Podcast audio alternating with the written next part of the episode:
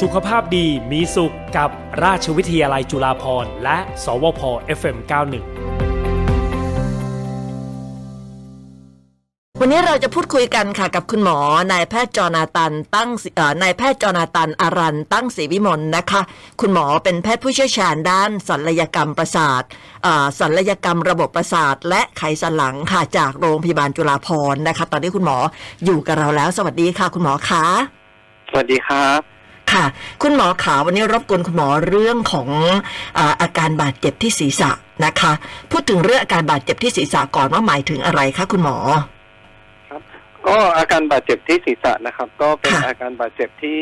เกิดจากการกระแทกรุนแรงต่อศีรษะนะครับ ผมซึ่งจะทำให้เกิดภาวะสมองบาดเจ็บอะครับ ส่วนใหญ่เนี่ยการบาดเจ็บที่ศีรษะเนี่ย ก็ในบ้านเรานะครับ ก็พบเยอะที่สุดก็คืออุบัติเหตุจราจรนะครับอืผมมค่ะแล้วก็ การล้มศีรษะกระแทกพื้นนะครับผมค่ะหรือว่าการตกจากที่สูงนะครับ หรือภาวะที่มีวัตถุมากระทำหรือมากระแทกที่บริเวณศีรษะนะครับผม อืม อาจจะโดนตีศีรษะหรืออะไรแบบนั้น แต่ว่าอาการใช่ครับปวดหัวอันนี้ไม่เกี่ยวนะคะ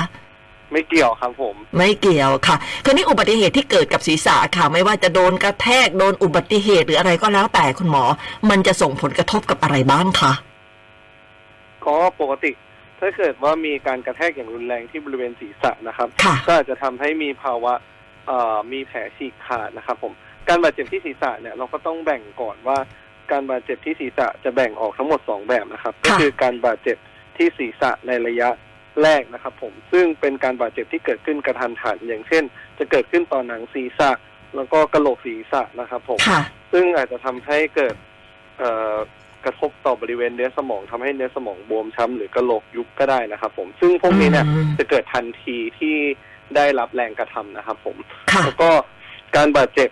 ศีรษะอีกระยะหนึ่งก็คืออีกระยะที่สองเนี่ย ก็จะเป็นอาการบาดเจ็บที่เกิดขึ้นภายหลังจากการบาดเจ็บที่ศีรษะนะครับผมค่ะซึ่งอาจจะใช้เวลานานเป็นนาทีหรือเป็นชั่วโมงอะครับ หรือเป็นวันนะครับผม เช่นภาวะเลือดออกใต้กระโหลกศีรษะอ๋อนะครับผมค่ะหรือภาวะสมองบวมครับผม อืม อันนี้หมายถึงว่าอาจจะไม่ได้มีแผลข้างนอกให้เราเห็น แต่ว่ามันอาจจะเกิดใช่ครับภายในอย่างนั้นใช่ไหมคะ ใช่ครับพี่ปุ้มค่ะ ส่วนอาการที่พบบ่อยล่ะคะ คุณหมอบ้านเราอะค่ะ ที่เจอบ่อยเนี่ย ส่วนใหญ่จะเป็นอาการแบบไหนอะคะก็ปกติถ้าจริงๆเนี่ยจริงๆบ้านเราเนี่ยก็คือค่ะเจอได้หมดเลยนะครับอืมทั้งระยะแรกระยะระยะที่สองเนื่องจากว่าคือ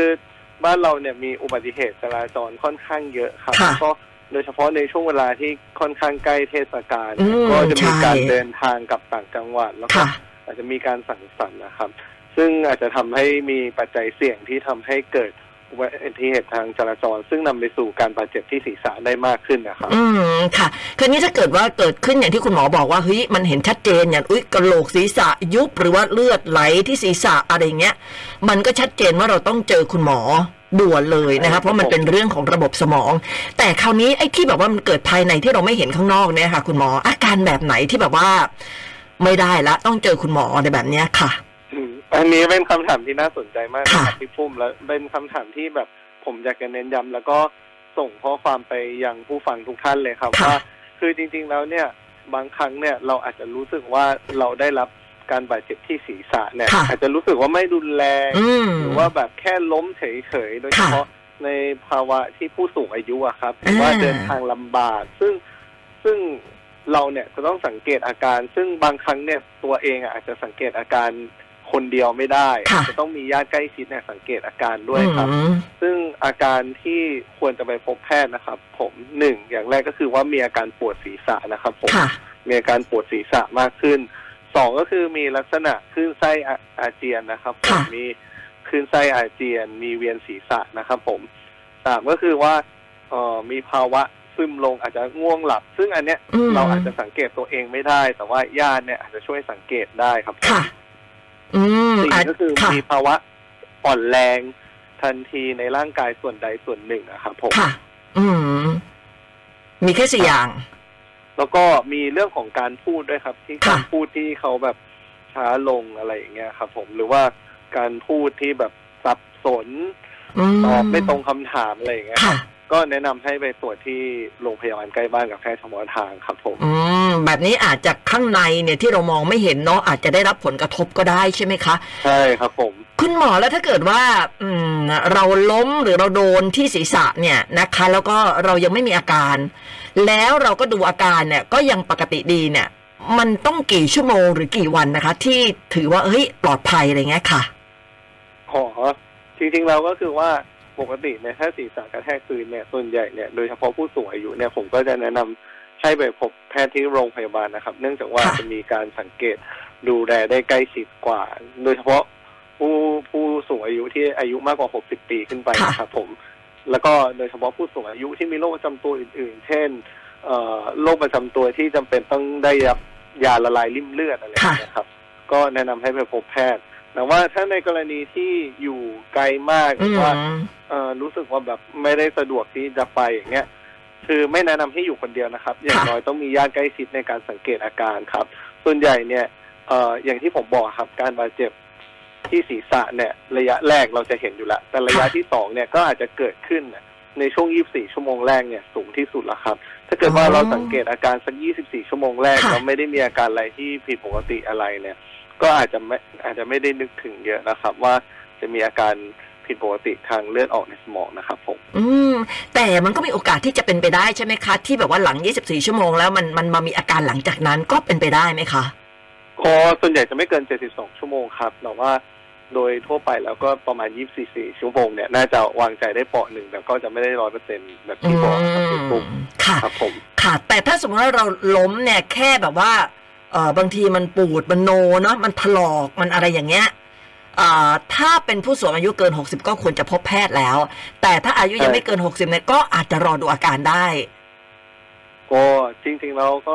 จริง ๆ แล้วเราก็รอดูอาการได้นะครับ ผม เพค่ะราะว่าต่อให้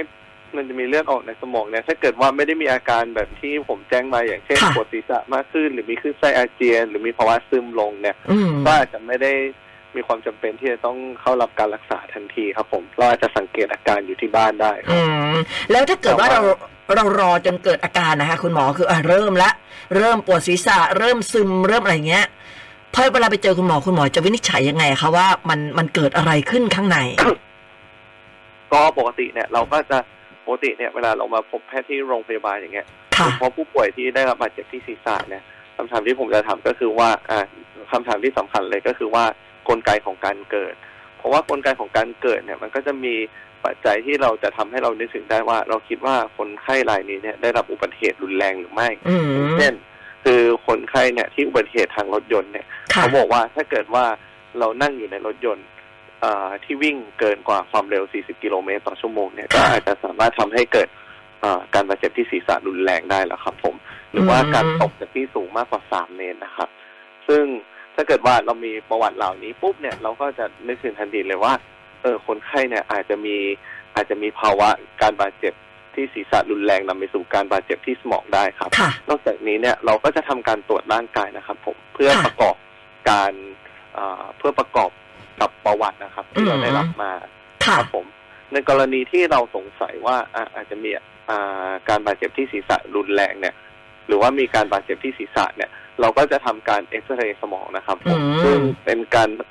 ซึ่งเป็นการทำที่สามารถทำได้ค่อนข้างเร็วนะครับประมาณค่ะสามสิบวินาทีถึงหนึ่งนาทีเนี่ย เราก็จะสามารถดูได้เลยว่ามีเลือดออกในสมองหรือไม่ครับอืผมมค่ะ ก็คือเอ็กซเรย์นี่ผลออกมาชัดเจนเลย ใช่ครับ ค่ะ หลังจากที่เราเจอแล้วอะเอ็กซเรย์สมองแล้วเจอแล้วว่ามันมันตรงไหนอะไรเงี้ย คุณหมอจะรักษายังไงอะคะก็ปกติแล้วถ้าเกิดว่าเราเอ็กซเรย์สมองออกมาแล้วเนี่ย เราก็จะดูว่า เอ่อคนไข้แต่ละรายเนี่ยมีมีภาวะอะไรบ้างนะครับค่ะ อย่างเช่นถ้าเกิดว่ามีภาวะเลือดอยู่เหนือเยื่อหุ้มสมอง แล้วก็คนไข้ประกอบกับคนไข้เนี่ยมีภาวะเริ่มง่วงซึมหลับลงถือว่ามีภาวะที่ทำให้คนไข้เนี่ยมีอาการอ้วกขึ้นไส้อาเจียนเยอะเนี่ยเราค่ะก็จะแนะนำทำการผ่าตัดนะครับผม แต่อย่างไรก็ตามเนี่ยถ้าเกิดว่าสมมุติไม่ได้ถึงในเอ่อไม่ได้ถึงในเข้าเข้าเงื่อนไขต่อการผ่าตัดนะครับอืม ก็อาจจะ สังเกตอาการ แล้วก็ให้ยาลดสมองบวมอยู่ แล้วก็ให้ยาป้องกันการชักซ้ำนะครับ ซึ่งภาวะการชักซ้ำเนี่ยก็จะเกิดขึ้นได้หลังจากที่ได้รับบาดเจ็บที่ศีรษะนะครับ ผมค่ะซึ่งจะเกิดขึ้นมากในเจ็ดวันแรกครับผม อืมมีโอกาสที่แบบว่าจะพิการหรือว่าเสียชีวิตได้ไหมคะโอ้อันนี้เป็นคำถามที่ดีมากเลยครับค่ะณก็คือ จริงๆแล้วเนี่ยถ้าเกิดว่าในกรณีที่ผู้ป่วยเนี่ยได้รับการบาดเจ็บที่ศีรษะรุนแรงเนี่ยคือเขาอาจจะไม่ได้รู้ตัวเลย แล้วก็มีโอกาสที่จะทุพพลภาพหรือว่าเสียชีวิตได้เลย ถ้าไม่ได้รับการรักษาทันทีอะครับค่ะแล้วก็สิ่งที่ผมมาเน้นย้ำก็คือว่าการบาดเจ็บที่ศีรษะบางทีที่มันไม่รุนแรงหรือว่าเรารู้สึกว่ามันไม่รุนแรงอย่างเงี้ยค่ะจริงๆแล้วมันมีโอกาสที่จะเกิดการบาดเจ็บที่ศีรษะระยะที่สองได้ อย่างที่ผมบอกว่ามันอืมอาจจะเกิดเป็นวินาทีหรือเป็นชั่วโมง ซึ่งเมื่อมีภาวะที่มีขึ้นแทรกเจียนมาก หรือมีภาวะที่ซึมลงเนี่ยค่ะถ้าเกิดว่าไม่ได้รักษาอย่างทันท่วงทีเนี่ยก็อาจจะมีโอกาสเสียชีวิตได้ครับ เราจะเจอที่ข่าวบ่อย ๆ ที่ต่างจังหวัดว่าเออคนไข้เนี่ยขับมอเตอร์ไซค์ล้มเองอืมมาที่โรงพยาบาล แล้วก็ค่ะไม่รู้ญาติรู้สึกว่าก็ไม่ได้เป็นอะไรคนไข้ก็รู้สึกว่าไม่ได้เป็นอะไรค่ะก็เลยคิดว่าอยากไปสังเกตอาการที่บ้าน ปรากฏว่ากลับไปที่บ้านเนี่ย ก็คือไม่ได้มีคนดูแลหรือว่าไม่ได้มีคนอยู่ด้วย ปรากฏว่าวันต่อมาเนี่ยก็ พบว่าเสียชีวิตอยู่ที่บ้านแล้วอย่างเงี้ยครัอ๋บอนั่นหมายถึงว่ามันเกิดอาการช้ำหรือว่าอาการเจ็บอยู่ข้างในอย่างนี้เนาะก็คือหมายความว่ามันมีภาวะเลือดออกใต้เยื่อหุ้มสมอง หรือว่าเลือดออกเหนือเยื่อหุ้มสมอง หรือว่ามีเลือดออกตรงเนื้อสมองอะครับ ซึ่งอืมอาจจะไม่ได้ออกตอนแรกตั้งแต่แรก เพราะว่ามันไม่ได้มีแผลอะไรเลยที่เราสามารถสังเกตได้ แต่ว่าพอระยะเวลาผ่านไปมันออกเยอะขึ้นเรื่อยๆอย่างเงี้ยอืครับมค่ะโอ้อันนี้น่าห่วงเนาะถ้าเกิดมีแผลเราก็ยังได้เห็นเนาะว่ามันว่ามันว่ามันมีแผลใช่ครับผมอ่าใช่ครับผมค่ะ แล้วก็ผู้สูงอายุอย่างที่อย่างที่คุณหมอพูดถึงอะส่วนใหญ่ก็คือ อยู่บ้านคนเดียว และบางทีเนี่ย แอบไปล้มไปอะไรมาลูกหลานกลับมาใช่ครับไม่กล้าบอกด้วยนะคุณหมอ ใช่ครับ ซึ่งซึ่งประเด็นเนี้จะเป็นประเด็นที่สำคัญมากเลยครับ เพราะว่าแบบบางทีเนี่ยคือเราคิดว่าเขาแบบนอนหลับเฉยๆอะไรอย่างเงี้ยครับ ซึ่งแบบว่าอืมเราก็อาจจะไม่กล้าปลุกท่านเพราะว่าแบบเออท่านอาจจะเหนื่อยหรืออะไรอย่างเงี้ยแต่จริง ๆ แล้วเนี่ยคือบางทีคือพอไม่ตื่นนานๆเนี่ยกว่าจะนำมาที่โรงพยาบาลเนี่ยก็คือแย่ไปแล้วอะครับอืมบางทีหรือคือละญาติอาจจะต้องสังเกตดูว่าเอ๊ะมีรอยช้ำที่ศีรษะอะไรหรือเปล่าถ้าค่ะมันมีรอยช้ำอะไรอย่างเงี้ยจะต้องรีบนำมาส่งทันทีอาจจะไม่ได้แบบรอปลุกตื่นอะไรอย่างเงี้ยเพราะว่า มันบางทีมันอาจจะไม่ทันนะครับผม อืมนะผู้สูงอายุเวลามีอะไรชอบปิด แบบกลัวลูกหลานดุอะไรเงี้ย ไม่ค่อยใช่ที่จะครับชอบบอกอะไรเงี้ยนะคะใช่ครับผมอ่าหลังจากการรักษาเนี่ยได้รับการรักษาแล้วเนี่ยกลับมาดูแลตัวเองที่บ้านต่อเนี่ย อันนี้เราจะต้องดูแลตัวเองยังไงอะคะคุณหมอ ก็คือในกรณีที่ที่คนไข้ได้รับการผ่าตัดที่ศีรษะ เนื่องจากมีภาวะอ่อนแรงหรือว่ามีภาวะเอ่อที่ ยังตื่นไม่ค่อยดีอะครับค่ะส่วนใหญ่เนี่ยเราก็จะแนะนำให้ทำกายภาพก่อนเมื่อ เมื่อทางทีมกายภาพเนี่ยทำการเอ่อกายภาพ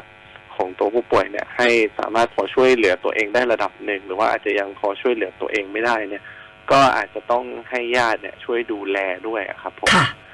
ครับผมอันนี้นี่คือในกรณีที่บาดเจ็บรุนแรงนะครับอืมแต่ในกรณีที่เราแบบบาดเจ็บไม่รุนแรงแต่ว่าเรายังรู้สึกตัวอยู่หรือหลังจากสังเกตอาการแล้วเราปกติแล้วเนี่ย คือผมก็จะแนะนำว่า ไม่ควรให้ทำกิจกรรมอะไรที่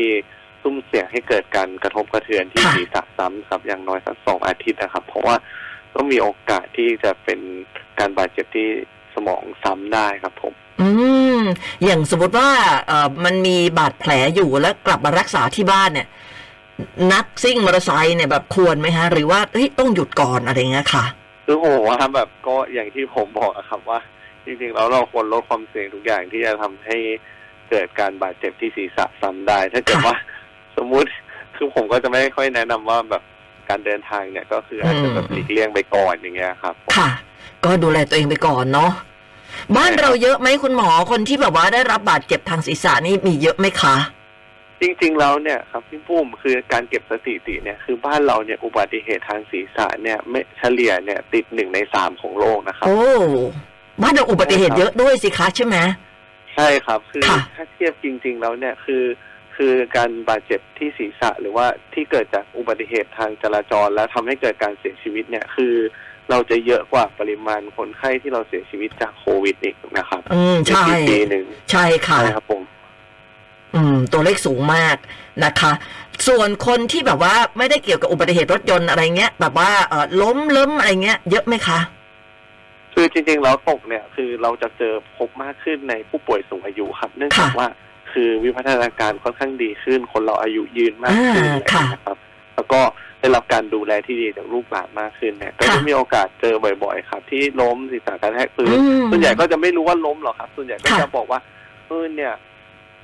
คุณคุณพ่อไม่ตื่น คุณแม่ไม่ตื่นอย่างเงี้ยครับ ก็พากันส่งโรงพยาบาล แล้วพอเรามาซักประวัติเพิ่มเติมก็บอกว่า เออได้ยินเสียงล้มฟาดไปแต่ว่าแบบ เออเห็นท่านแบบลุปกตินี่ขึ้นมาขาขึ้นมาอ่าได้ แล้วก็คุยได้ก็เลยอุ้มมานอน แล้วก็พอนอนเสร็จแล้ว ไปพอมาอีกทีตอนกลางวันจะ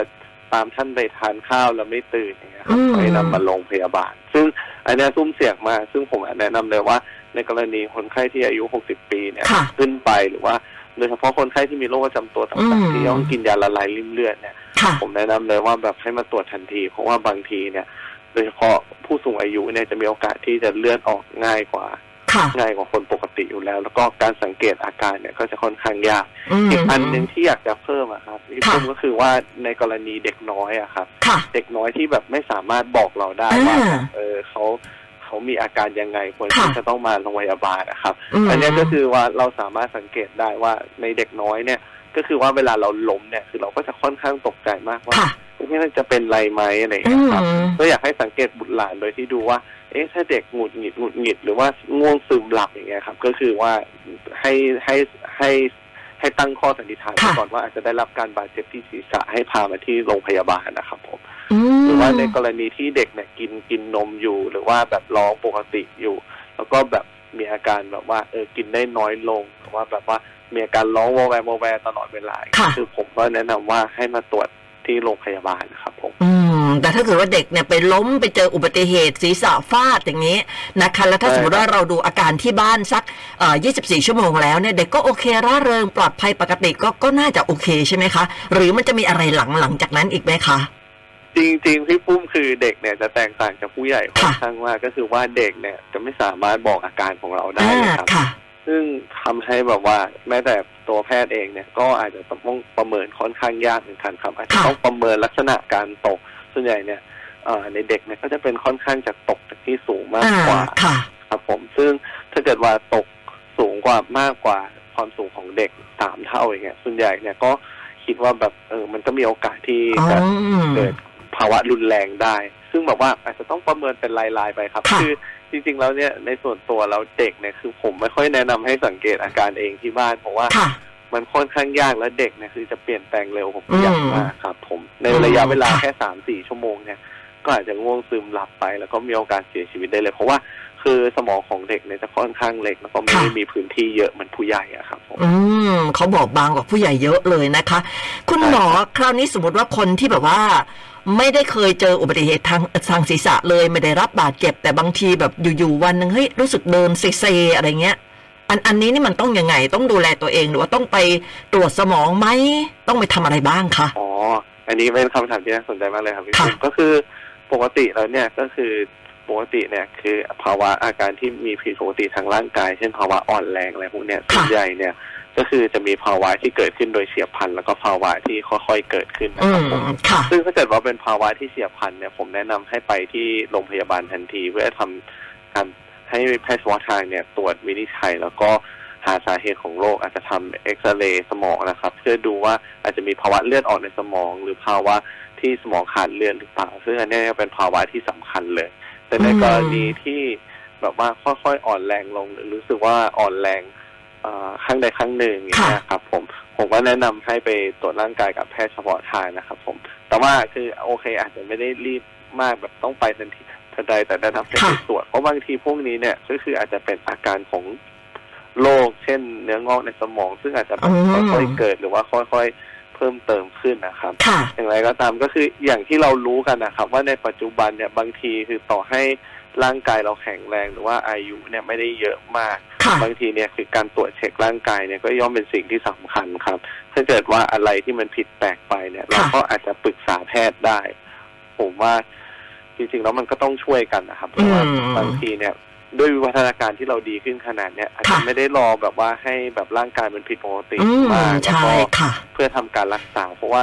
บางทีมันอาจจะรักษาไม่ทันนะครับ อืมนะคะ คือบางที่อะคุณหมอมันจะมีเอ่อโรงพยาบาลส่วนใหญ่เดี๋ยวนี้จะมีแบบคนที่ไม่ยังไม่มีอาการ แต่อาจจะเป็นคอเลสเตอรอลสูงเนี่ยเขาก็จะแนะนำให้ตรวจอะไรอย่างเงี้ยอะอันนี้ควรไหมฮะ หรือว่าก็ไม่จำเป็น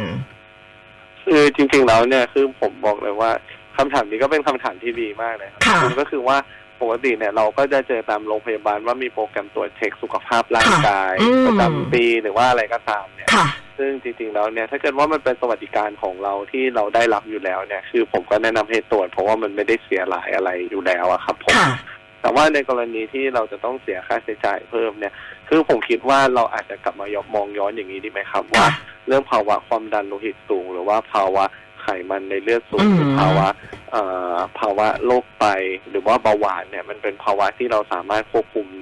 ได้ด้วยตัวเองซึ่งค่ะถ้าเกิดว่าเราลดปัจจัยพวกนี้อยู่แล้วเนี่ยคือผมคิดว่าการตรวจโปรแกรมพวกนี้อาจจะไม่ได้มีความจำเป็นในกรณีอืมที่ถ้าเราไม่ได้แบบเตรียมค่าใช้จ่ายอะไรเพิ่มเติมอะครับผม อืมค่ะ หรือถ้าใครที่แบบว่า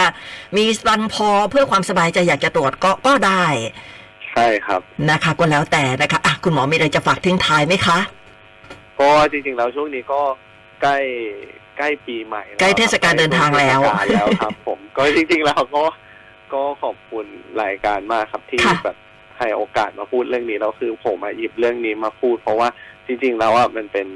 เมื่อถึงเทศกาลเนี่ยก็จะมีเคสการบาดเจ็บที่ศีรษะ หรือการบาดเจ็บที่สมองเนี่ยค่อนข้างเยอะครับค่ะทางประสาทศัลยแพทย์ของเราเนี่ยก็ทำงานหนักมากแล้วก็อืมแต่ละคนเนี่ยก็คือไม่มีใครเคยลาตอนช่วงวันหยุดเทศกาลเลยเพราะว่าค่ะ จะต้องรับรับรับเคสเยอะดูแลพี่น้องประชาชนอืมแต่ว่า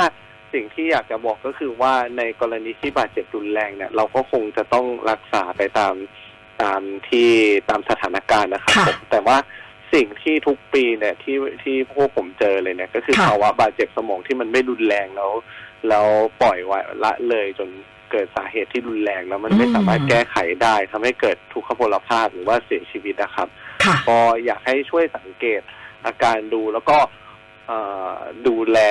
ญาติที่ใกล้ชิดแล้วก็คนที่เรารักอะครับเพราะว่าบางทีเนี่ยเขาสังเกตอาการตัวเองไม่ได้อยู่แล้วค่ะแล้วเขาอาจจะต้องให้แบบญาติญาติๆเนี่ยช่วยกันสังเกตครับอืมก็ลดปัจจัยเสี่ยงอะครับผมการลดปัจจัยเสี่ยงเรื่องภาวะการบาดเจ็บที่ศีรษะที่ดีที่สุดก็คือการใส่หมวกกันน็อกนะครัโอ้ใช่ค่ะ การเอ่อไม่ดื่มสุราแล้วก็แล้วก็ขับอะครับ ไม่ได้ค่ะเมาแล้วขับ เพราะว่า ปัจจัยพวกนี้ก็ก็แค่นี้เนี่ยก็น่าจะลดได้ถึงประมาณสามสิบถึงสี่สิบเปอร์เซ็นต์แล้วครับผม อืม แต่ทุกวันนี้อุบัติเหตุบ้านเราเนี่ยสูงขึ้นเรื่อยๆนะคะ คุณหมอ แล้วก็ใช่แบบว่าครับผมเสียชีวิตคาที่เนี่ยโอ้โหแต่ละวันนี่ตัวเลขอย่างที่คุณหมอบอกว่า เยอะกว่าโควิดอีกอะ ใช่ครับ ใช่ไหมคะค่ะ แล้วก็ช่วงนี้ใกล้จะช่วงช่วงเทศกาลเดินทางแล้วด้วยนะคะ วันนี้ใช่ครับขอบคุณคุณหมอมากๆเลยสละเวลามาให้ความรู้กับเรานะคะนายแพทย์จอนาครับผมค่ะนายแพทย์จนาตันอารันตั้งศรีวิมลค่ะ คุณหมอเป็นแพทย์ผู้เชี่ยวชาญด้านศัลยกรรมระบบประสาท แล้วก็ไขสันหลังที่โรงพยาบาลจุฬาภรณ์ใครมีปัญหาก็ไปปรึกษาคุณหมอได้ วันนี้ขอบคุณมากๆเลยนะคะ ครับผมขอบคุณครับ ค่ะ สวัสดีค่ะ ก็เอ่อ ช่วงของสุขภาพดีมีสุขกับราชวิทยาลัยจุฬาภรณ์คุณผู้ฟังสามารถติดตามได้ ทุกๆวันศุกร์นะคะ ส่วนวันศุกร์หน้าจะเป็นเรื่องอะไรก็ติดตามนะคะ สุขภาพดีมีสุขกับราชวิทยาลัยจุฬาภรณ์และ สวพ FM91